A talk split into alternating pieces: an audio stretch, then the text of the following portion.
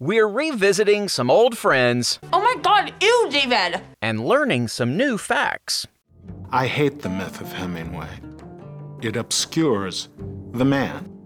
I'm Jared Hall from Entertainment Weekly, and here's what to watch on Monday, April 5th. We're counting down today's top three must see picks from TV and movies. But first, your entertainment headlines. Godzilla vs. Kong may have been an epic battle between those two movie monsters, but they were no match for the rest of the weekend box office. The Warner Brothers movie, the fourth in the MonsterVerse franchise, earned an estimated 32.2 million over the weekend, adding to the 16.3 million it earned on Wednesday and Thursday. That's the highest opening for any movie opening during the pandemic, aided of course by the limited reopening of theaters across the country. The movie, which stars Alexander Skarsgård, Millie Bobby Brown, Rebecca Hall, and Brian Tyree Henry, has made 123 million internationally. The Screen Actors Guild Awards were handed out Sunday night in a scaled down special where The Trial of the Chicago 7 won Best Film Ensemble, while The Crown and Schitt's Creek won in the Drama and Comedy Series Ensemble categories. More on both of those later. Viola Davis earned her sixth career win, this time for lead actress for Ma Rainey's Black Bottom. Her co star, the late Chadwick Boseman, also won lead actor for that movie. On the TV side, Ted Lasso star Jason Sudeikis and Schitt's Creek's Catherine O'Hara won top comedy acting honors, while Ozark's Jason Bateman and The Crown's Gillian Anderson won in the drama categories. You can check out the full list of winners and get other news, reviews, interviews, and much more at EW.com.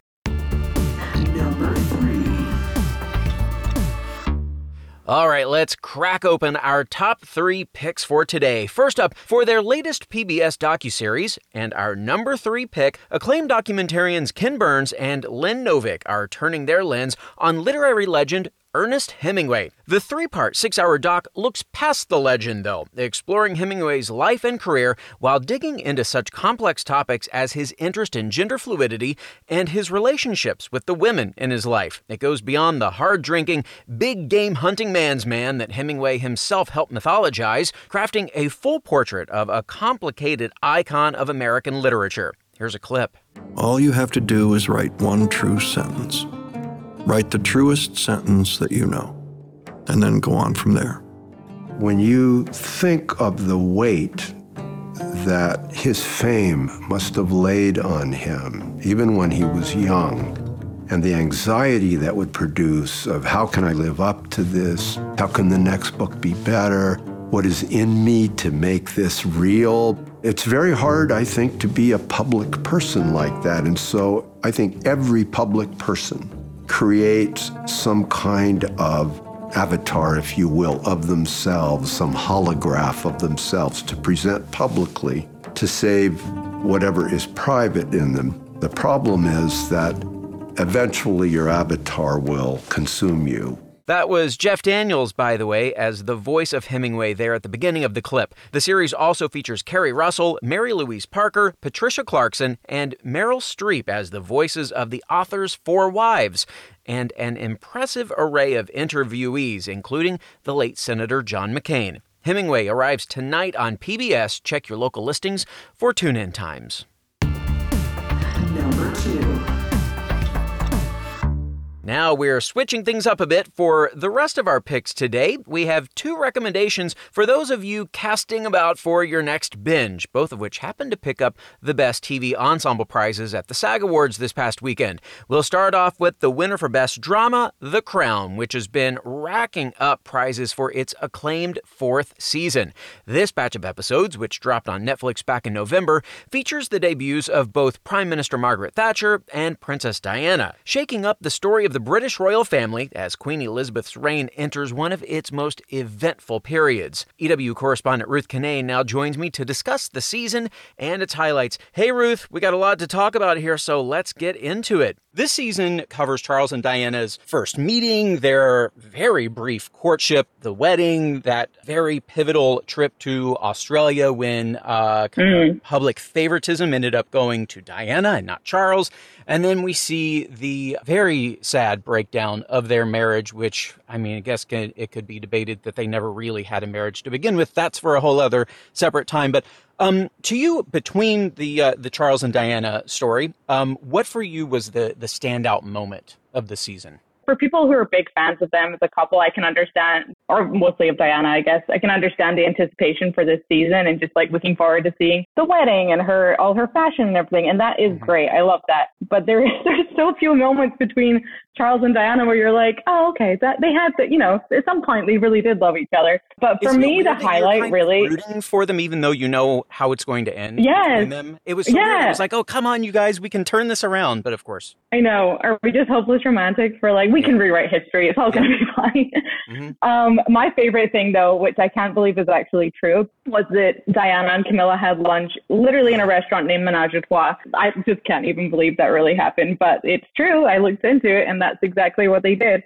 I don't know. It's hard to really think of their, their storyline and be, feel particularly uplifted at any point. But I did love, I feel like within the trip to Australia, there was that moment where they kind of come together and they realize, you know, they can be one, nice to one another. What's the thing? They just need to like comfort one another or encourage one another or something. And even though you're cringing, you're like, okay, see, we could Yeah. do more of this. they're just like sitting in, in the outback and they they're just like Yes, tea yeah. I, I was going to say that's my kind of standout moment between them too when he actually Yeah. tells her he loves her and she's like whoa what you really do Okay, because this is the only time they really communicate. The rest Yeah. of the time, they're just like scowling at one another or doing Yep. or seeing other people. And then they have that lovely scene where they dance together. You know, where they start that kind Oh, of high after they have that one conversation. And then the dancing scene was lovely. Again, something that really happened. You can find it on YouTube.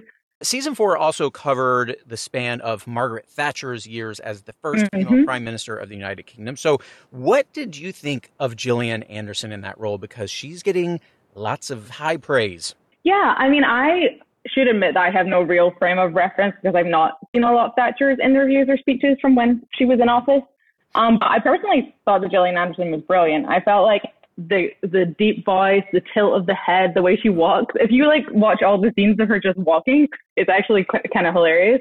But like she comes across as this formidable leader, even if you don't really know that much about Thatcher. I think you get that impression regardless. So yeah, and I've heard other people say that like she kind of is portraying like an older Thatcher, like who has maybe a little bit less energy, or like her voice is just kind of deeper and more gravelly than she was when she was actually than when she was actually in the office. So, but like regardless, Thatcher, I mean, sorry, Gillian Anderson does just like a great job of coming across as that prime minister who's very determined and entirely unlikable. But um, yeah, I think I don't imagine anyone else would have done necessarily a better job. And the whole thing, you don't, as an actor, I'm sure you don't really want to entirely imitate someone else. You're putting your own spin on it. So I personally thought she was great. I enjoyed it. I didn't, Yeah. I didn't stop and think, oh, that's Gillian Anderson. I was very like caught up in the character. You know, there were a lot of times I found myself watching this show, especially I especially did it in season four. Um, I found myself kind of simultaneously annoyed by the royal family, but also I felt a lot of compassion for them. I felt badly for them because they didn't ask to be royals. This is something they were born into, and as it is so often said in the show, it is their duty. They're not allowed to express duty. emotion. Charles, uh, Mm. you know, his mother told him, people don't care what you think. You're just supposed to behave and do things a certain way. So, how much of that do you attribute the the love hate relationship that the audience has to the writing and the performances? I mean, I, so I have the exact same feeling as you when I'm watching it. I'm like, uh, you know, they didn't ask for this. It's a shame. They're stuck in this lifestyle. And then other times I'm like, okay, get over it. Like you have a beautiful life. Just make the most of it. I mean, okay, go to your little, not your little, your huge house in the country and be away from the, the press. You're fine. Mm-hmm. But I do find generally the show to be pretty sympathetic towards them, particularly the queen. Yes. Maybe not Charles so much, but definitely the queen. Apart from as a mother, really, she doesn't come across as great. But I do think like you have that soft spot for her because she didn't, she wasn't even born for that role. Like her uncle abdicated. She wasn't supposed to be queen. So you're like, God, that's unfortunate. But to your point about the writing and the casting, I think like so much of this thing with Olivia Colman is that she's so likable too. So I, I find it hard to watch that and think, oh, the queen, like can't be bothered with her. Cause I'm like, oh, the queen, she's kind of endearing. Mm-hmm. and the same with Claire Foy. Like Claire Foy was so great in that role and so likable. And your heart really broke for her when she's forced into it and the marriage troubles and everything.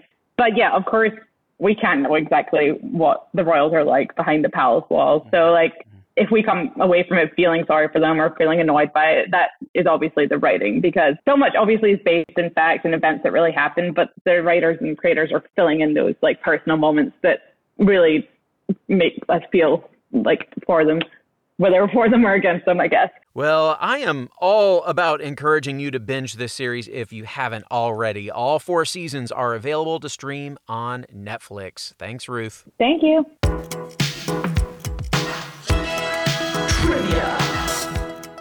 It's trivia time. This one goes out to all the Crown fans out there. Who will take over the role of Queen Elizabeth from Olivia Colman when the show returns for season 5? Imelda Staunton, Helen Mirren, or Emily Watson? Stick around for the answer. Our number one pick is coming up. What to watch? We'll be right back. Hey everyone, I'm Sid Evans, editor in chief of Southern Living and host of Biscuits and Jam. Since 2020, I've been interviewing musicians, chefs, authors, and other Southern icons about their family traditions, their faith, their favorite meals, and of course, what it means to be Southern. And I'm excited to announce season five of our award winning podcast. Join me every Tuesday for new conversations with some of the most interesting and influential Southerners around. Be sure to follow Biscuits and Jam wherever you get your podcasts. You can also find us online at southernliving.com slash biscuits and jam. Welcome back to EW's What to Watch. This week in entertainment history, on April 8, 1990, TV viewers visited the town of Twin Peaks for the first time as David Lynch's cult classic series premiered on ABC. The show follows Kyle MacLachlan's FBI agent Dale Cooper as he investigates the murder of local high schooler Laura Palmer.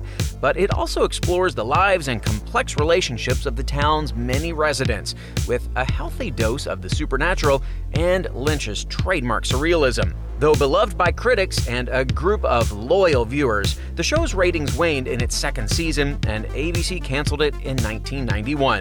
Twin Peaks would later return as a limited series on Showtime in 2017.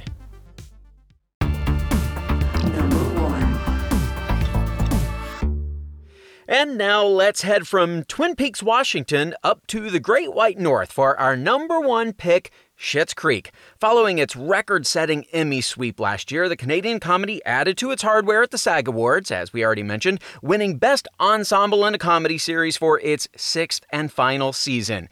We have been beating the drum for this show for quite a while now. Back in 2019, EW's Shana Naomi Krochmal and Patrick Gomez hosted a season of our binge podcast, revisiting each season of Schitt's Creek alongside co creator slash star Dan Levy. For the benefit of those of you who still don't know what the show's about, here's a clip from that podcast.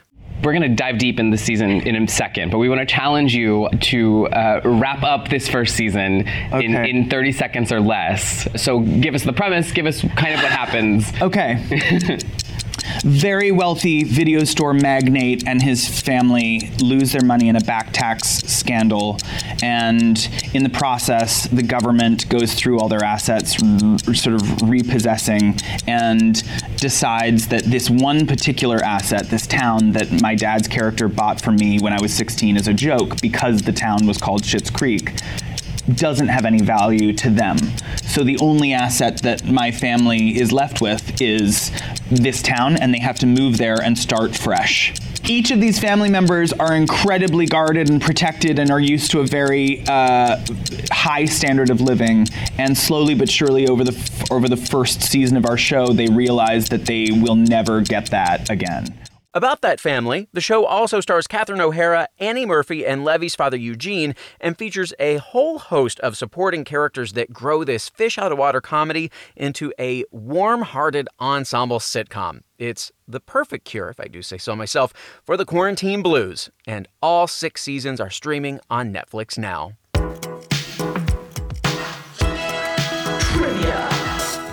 And now the answer to today's trivia question Who will take over the role of Queen Elizabeth on The Crown when the show returns for season 5? Imelda Staunton, Helen Mirren, or Emily Watson? Don't take umbrage if you got this one wrong. The answer is Imelda Staunton, who's best known for playing Dolores Umbridge in the Harry Potter movies.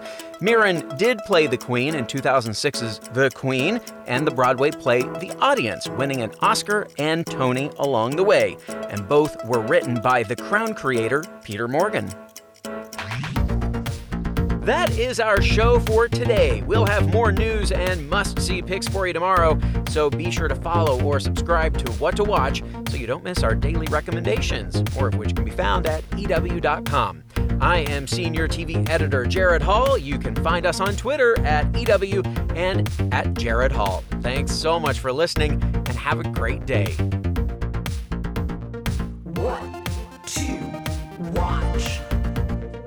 What to Watch is written by Tyler Aquilina, edited and produced by Joshua Heller, produced and hosted by Jared Hall, and executive produced by Shana Naomi Krochmal and Carly Usden.